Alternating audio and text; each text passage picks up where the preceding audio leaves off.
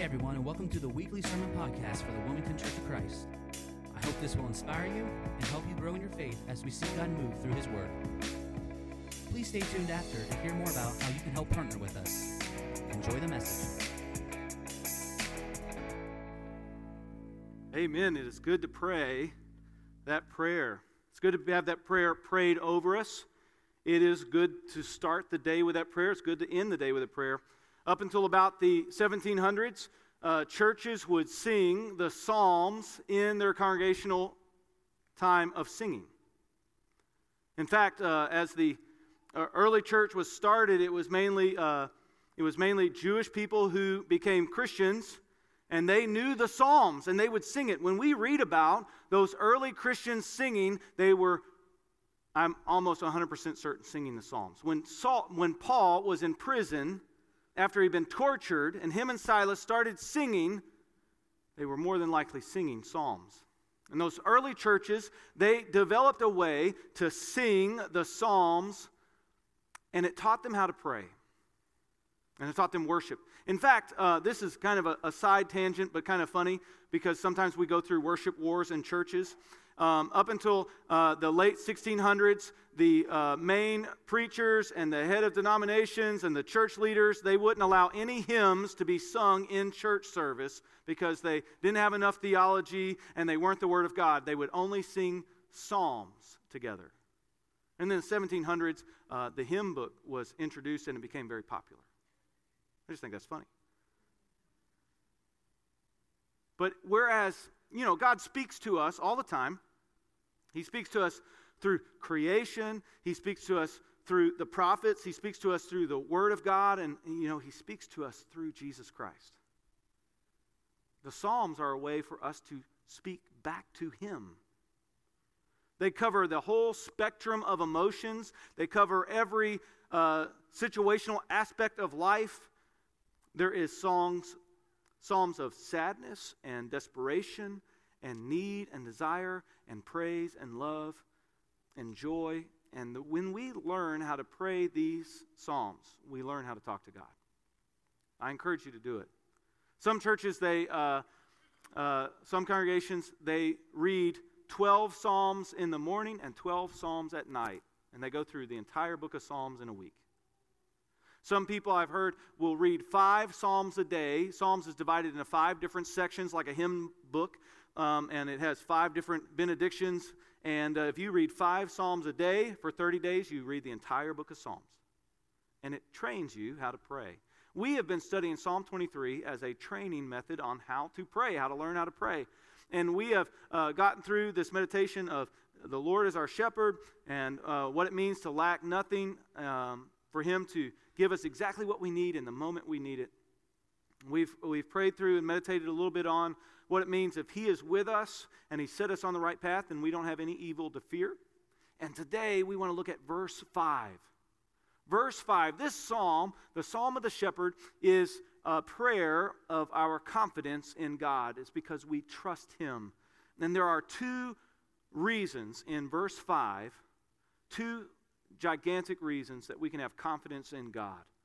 And it kind of goes like this. So if you'd like to take notes while you're reading or you want something to meditate on when you pray this prayer to yourself, the 2 reasons that we find in verse 5 that we can have confidence in the Lord is His face and His fortune. His face and His fortune. His face to shine on us and His fortune that we get to inherit. First, His face. In that very first line of Psalm 23, verse 5, it says, "You prepare before me a table." And this word in the Hebrew, if you don't mind me butchering the Hebrew language and talking a little bit about things I don't really know about, that word is paneh, or panah, panah, panim. It has a bunch of different variations, and it means God is looking at us. We are in the presence of God. He prepares us a table, and He is looking at us at that table. He is with us. His eyes are on us, and He's glad we're there. We know this type of prayer. We've heard it before, especially if you've grown up in the church, you've been around the church. A lot of churches still use this prayer. It was given to Aaron and the priests God told them in Numbers, he said, give this blessing over the congregation of Israel. And then 1,000 years later, they were still saying this prayer over their congregations. And then 2,000 years later, 3,000 years later, it made it into the churches. And the prayer goes like this. The Lord bless you and keep you. The Lord make his face shine on you and be gracious to you. The Lord lift up his countenance on you and give you peace. That was a prayer that God gave to the priest to give over the people, a blessing over the people.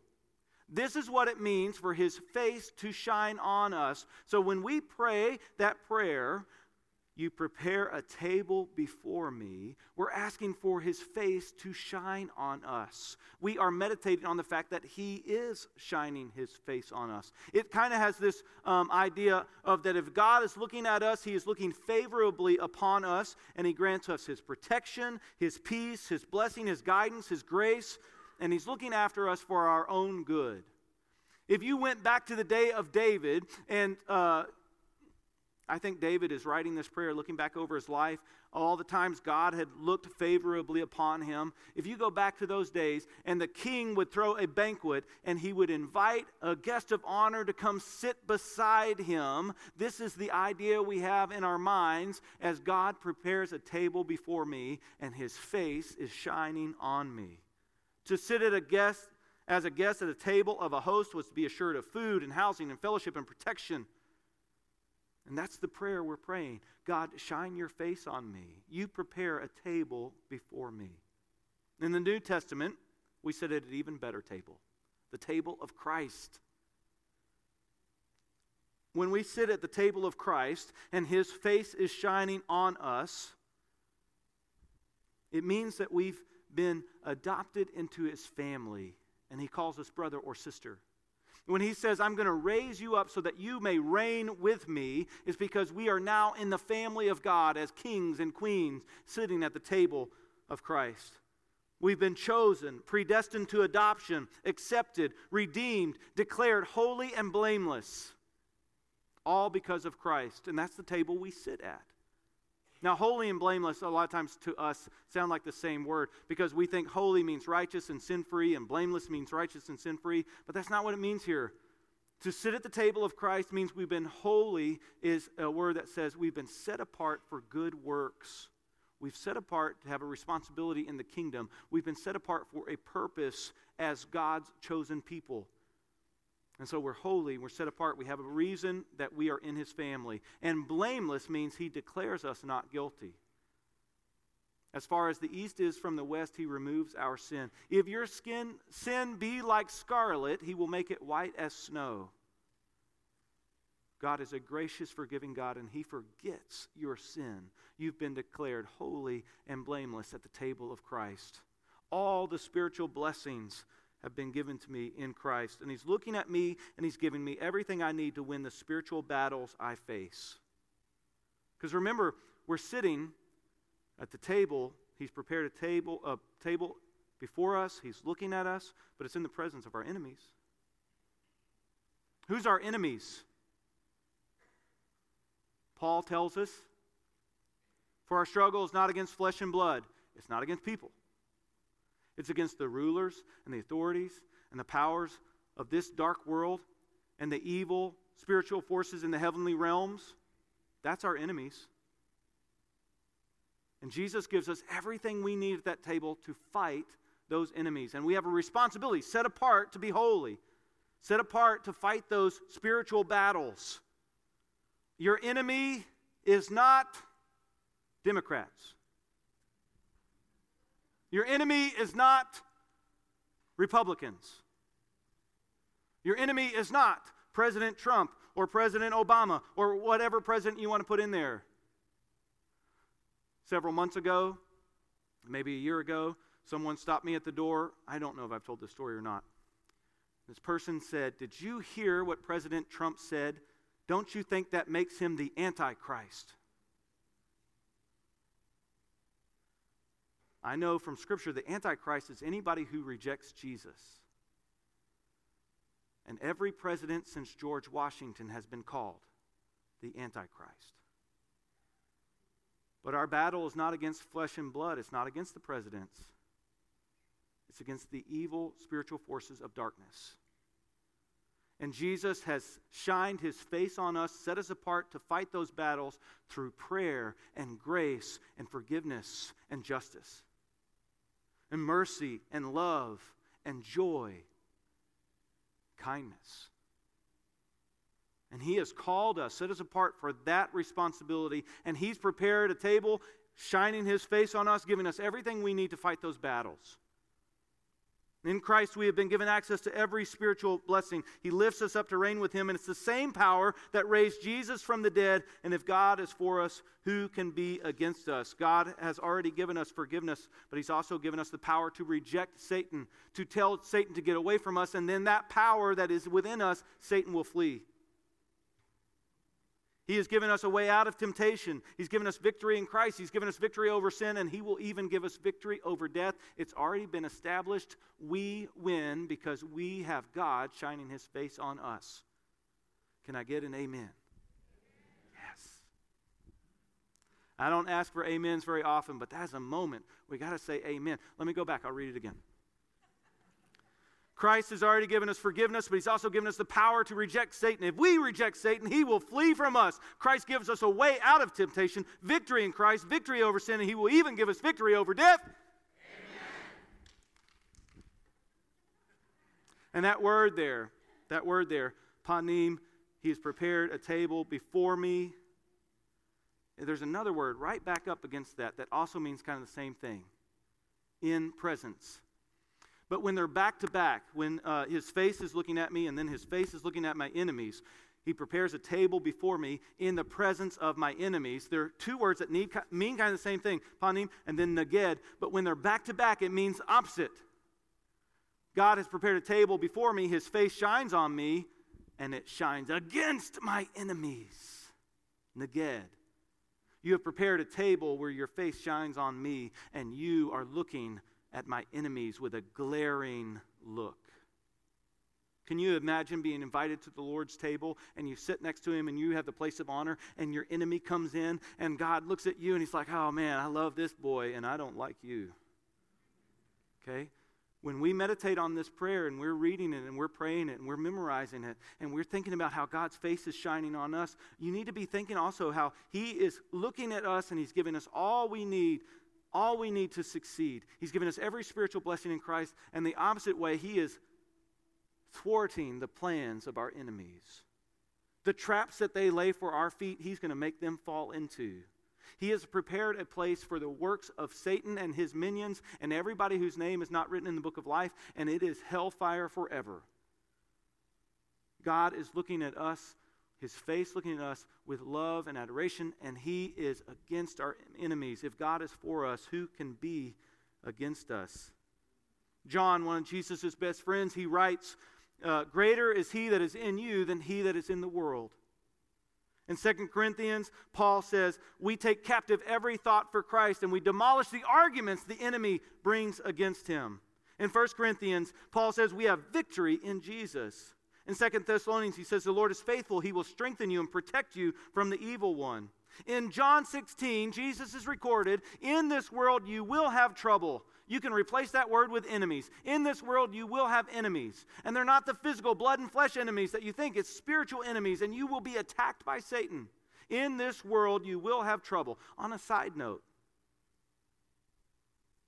Karen Anderson, who gave her testimony last week,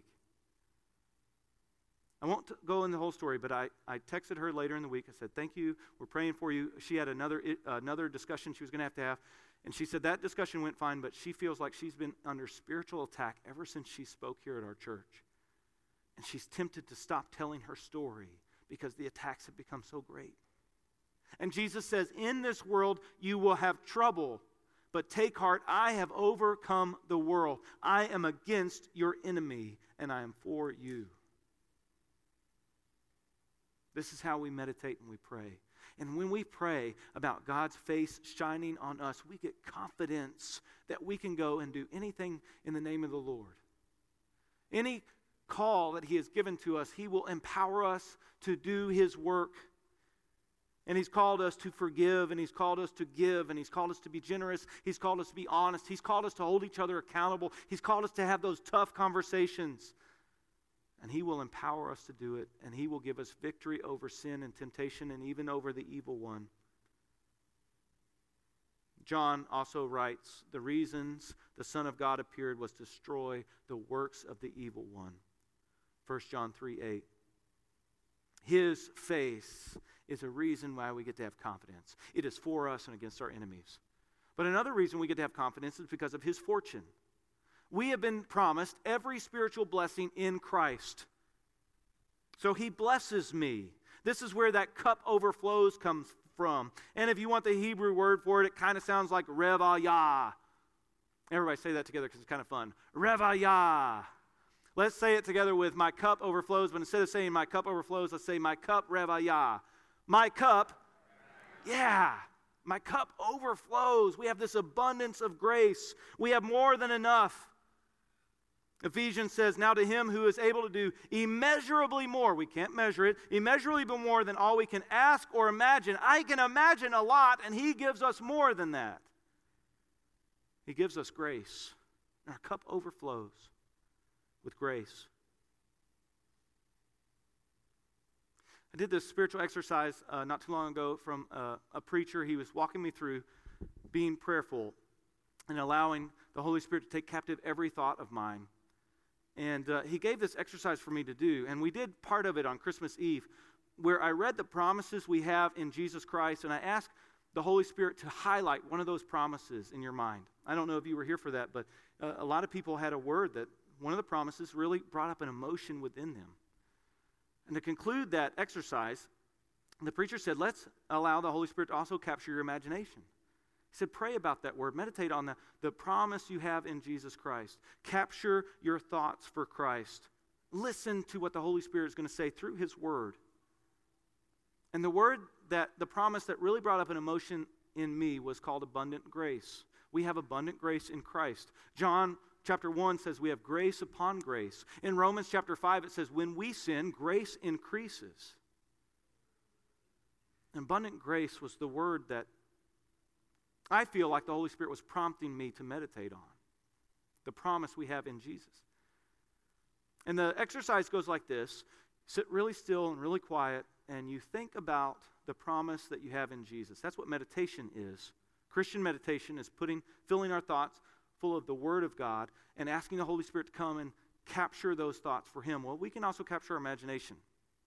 And the exercise was this. Allow the Holy Spirit to capture your imagination and give you a picture of you receiving or being in the promise of Christ. And so I did it. It felt kind of weird to me. I sat quietly, had my eyes closed, was breathing in through my nose, out through my mouth. I was thinking about this promise God gave me, abundant grace. And I did have a picture come to my mind. I was reminded of a movie I had seen one time, and I saw this picture of this movie scene, and it described abundant grace very well, and I thought, it just didn't feel right. This was somebody else's imagination. Now, maybe the Holy Spirit reminded me of that imagination, but it wasn't my imagination, and it just didn't feel, I set it to the side. It explained abundant grace, but I wanted the Holy Spirit to give me an imagination to describe abundant grace. And I waited maybe another minute, and I had another picture come to my mind of a book I had read. And again, I thought, that's somebody else's imagination. And I waited, and I prayed, Holy Spirit, come. Take captive my thoughts. I am in abundant grace. And this is the strangest thing. It was like a lightning bolt in my mind, a split-second imagination. And it really felt like it came from within me. So it could have been Holy Spirit imagination, or it could have just been my conscience developing an ability to explain abundant grace. But here's how the picture went. I had a cup, and I could go to Jesus to fill it up with grace. And Jesus was kind of standing above one of those big orange coolers, and he had a big orange cooler of grace. And I went up to that, and I would like fill my cup, and I'd take a drink, and I think, oh, this must be the picture Jesus wants me to see about I have as much grace as I need. And I looked up, and I saw Jesus looking at me, and he was looking at me like sometimes I look at my son. son, I love you, but you are dumb. That's how Jesus was looking at me in my imagination.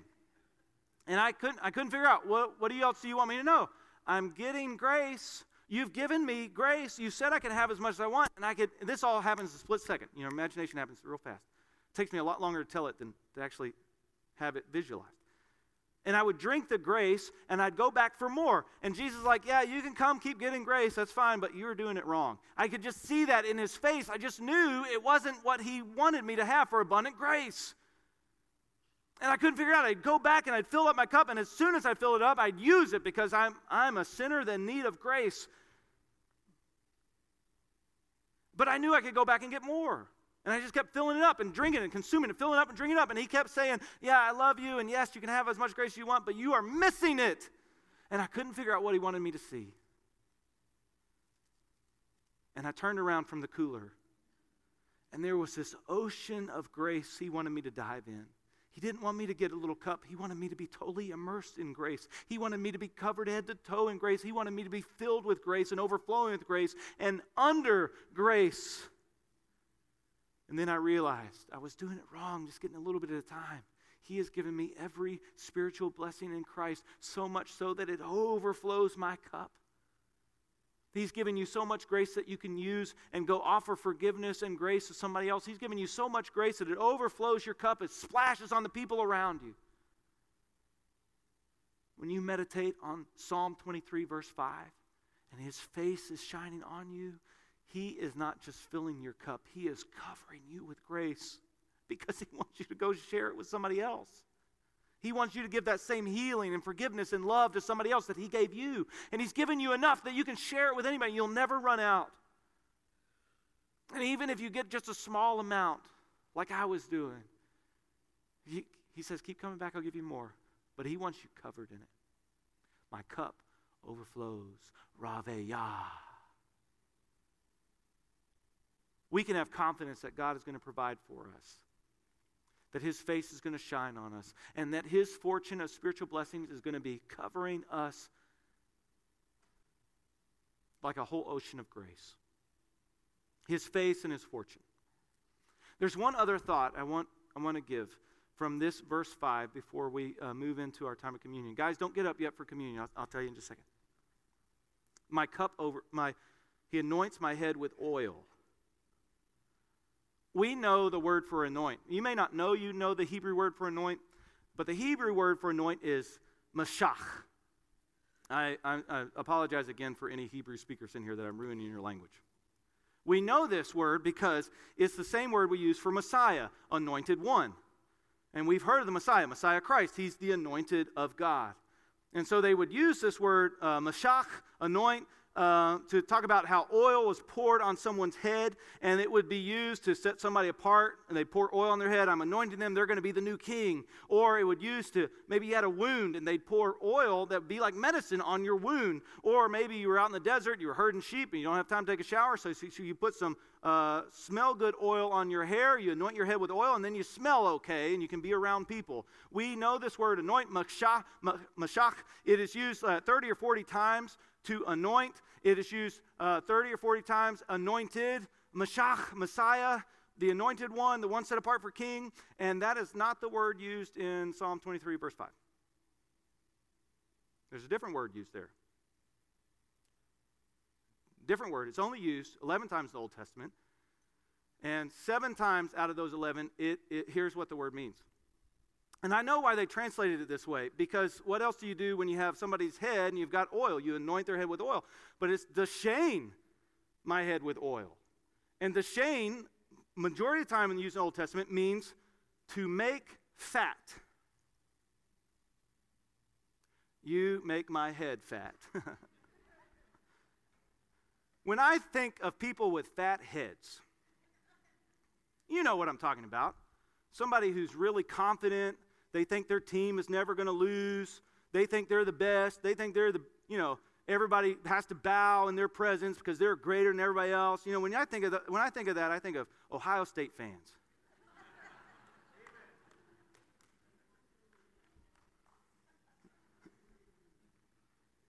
Have you ever met an obnoxious, fat-headed Ohio State fan?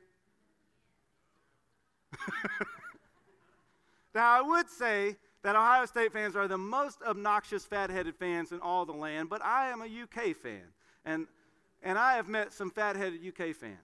Now, here's what we know what fathead means. We know what a fathead is. Somebody whose ego is so big their head can't fit through the door. Okay, the reason why Ohio State fans have fat heads is because they trust their team is going to win. God says, my face shines on you, and I'm against your enemies. I'm going to give you so much grace that it will overwhelm you like a tidal wave of gentleness, so much so that it will overflow and splash on other people, so much so that I'm making you fathead Christian, where you have so much confidence in your God that nothing can touch you. So much confidence in your God that He is the winner, that you have victory in Jesus, and someday you will have victory over even death. So much confidence that anything He calls you to do, you know He will empower you to do. And so if you need to offer forgiveness, or if you need to offer grace, or if you need to say a word of truth in a scary situation where you know the truth is not going to want to be heard, you will do it because you are so confident in the grace and blessing God gives you. You know what reminds us of that confidence? Communion. Now, guys, we can go get the communion trays. When we participate in communion, we are taking that bread, a very tangible, something we can see, feel, touch, taste, smell, and we chew on that bread, and we remember that Jesus Christ died for us. Because we sinned, He died, and He had to pay our price with His blood. But because He loves us, He died so that we could be made family of His. And as we eat that bread, we're reminded of His sacrifice to make us whole. And we get confidence in the Lord. And as we drink that cup, we're reminded of the blood that was shed that covers over all of our sin and makes our sins scarlet, white as snow. And we have confidence in the Lord. And when we eat that bread and we drink that cup, we declare His death until He comes again to pick us up and take us to heaven and be with Him. And we have confidence in the Lord. Communion is this beautiful, beautiful meal that reminds us of the confidence we have. The same confidence that Psalm 23 gives us when we pray it, when we meditate on it, when we're changed by the Scripture. As you participate in the body and blood today, would you remind yourself that He wins. He has made you whole. He's declared you not guilty, and He will come back to get you someday. You are on the winning side. Confidence in Christ. Let me pray for us. Lord, I'm so thankful that You give us these great picture images in Your Word, in Your Scripture, that helps us trust You. And I thank You for the picture images You give us now in communion that remind us of the trust we have in You. It's in Jesus' name I pray. Amen. Thank you so much for joining us today. If this ministry has impacted you, I ask that you would pray and consider partnering with us financially so that we could continue to minister here in our community and beyond. Visit us online at wcconline.org/donate to find out how you can be a part of what God is doing here. Thank you again for joining us, and I hope to see you back here next time.